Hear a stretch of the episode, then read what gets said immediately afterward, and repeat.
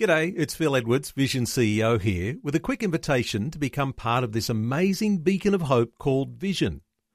Together we can put our love into action to help people of all kinds build or rebuild their lives on the truth of God. Please consider the part you can play during our upcoming Visionathon appeal, remembering that it's your support that makes Vision possible, including this podcast. Audio on demand from Vision Christian Media. Want to win in life's challenges? To know the will of God and have more passion for Him? Practical help right now with Tak Bhana and Running with Fire. Hi, everybody, and welcome to uh, another series of devotionals or Bible readings or Bible sharings. But if you do enjoy them, please do pass it on to others. Share these things with uh, people that you know so we can just get God's word out to as many people as we possibly can. I want to start with a question. If you were told, ask anything you want in life, anything, what would you ask for? That's a really good question to ask. And the thing to do is what comes to your mind first because that tells you what's deepest in your heart. So would it be lots of money, friends, better job, hey, a husband, a wife, girlfriend, boyfriend, all expenses paid trip on a cruise liner, um, a luxury yacht. I don't know. What, what would it be to be a professional sports person? Well, this was actually asked of Solomon in 1 Kings chapter 3 and verse 5. The Lord appeared to Solomon during the night in a dream, and God said, Ask for whatever you want me to give you. Wow. In verse 9, so give your servant, this is what he asked for, a discerning heart to govern your people and to distinguish between right and wrong. For who is able to govern this great people of yours?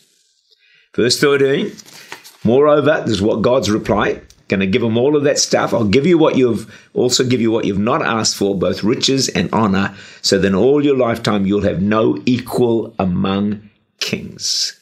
He asked above all for a discerning heart. So the Hebrew word is shama, which means to hear and obey.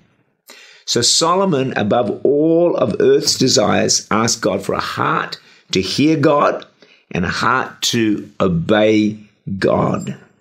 Wow. God's so pleased with this request, he throws in riches and honor as well. And I think one of the greatest qualities any of us can ever have is a heart that is obedient to the Lord. And I think it's one of the primary things God looks for in our lives. So, what was the first sin that resulted in the disastrous world we now live in? The catastrophic consequences of the sin. What was it? It was disobedience, or you could call it rebellion. The issue of obedience is vitally important in our lives. Note that Adam's sin was not immorality. It wasn't stealing, it wasn't pride, it wasn't drunkenness. All those are bad enough, but it was disobedience. So we can conclude disobedience is a serious sin and has terrible consequences. But aren't you thankful for the blood of Jesus Christ that not only forgives us of all sins when we confess them, but also God cleanses us we'd be all history. We would be done if it wasn't for the blood of Jesus. So never feel condemned if you've disobeyed because you can always put it right, get forgiveness, and get cleansing and move on. God promises to bless the obedient. Listen to these verses Deuteronomy 28 1 to 2. If you fully obey the Lord your God and carefully follow all his commands I give you today, the Lord your God will set you high above all the nations on the earth. All these blessings will come upon you and accompany you if you obey the Lord your God. However, verse 15 says, if you do not obey the Lord your God and do not carefully follow all his commands and decrees I'm giving you today, all these curses will come upon you and overtake you. Scripture is incredibly clear. If we obey God and uh, his commands, is great blessing. If we disobey, it opens the door for the enemy to afflict us. Ephesians 4, verse 27 do not give the devil a foothold. Have you ever done that? Have you ever had the experience when it was really hard to obey God? I'm sure we all have. Give up a wrong relationship, pay some money you owe someone or someone somewhere, put something right from the past, a call to serve God. Abraham faced this and was asked to sacrifice his son, his most prized possession, the thing dearest to his heart, and yet he obeyed. Watch what happens. Genesis 22, 15 to 18.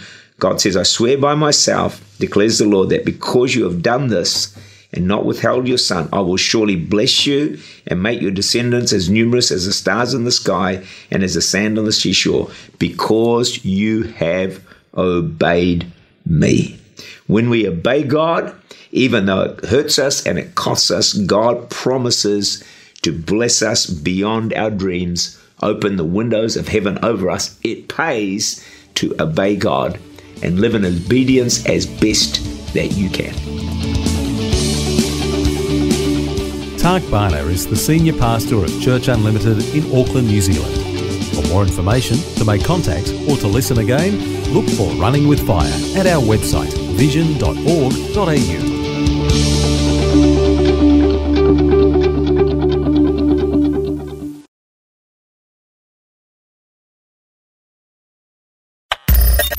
Thanks for taking time to listen to this audio on demand from Vision Christian Media. To find out more about us, go to vision.org.au.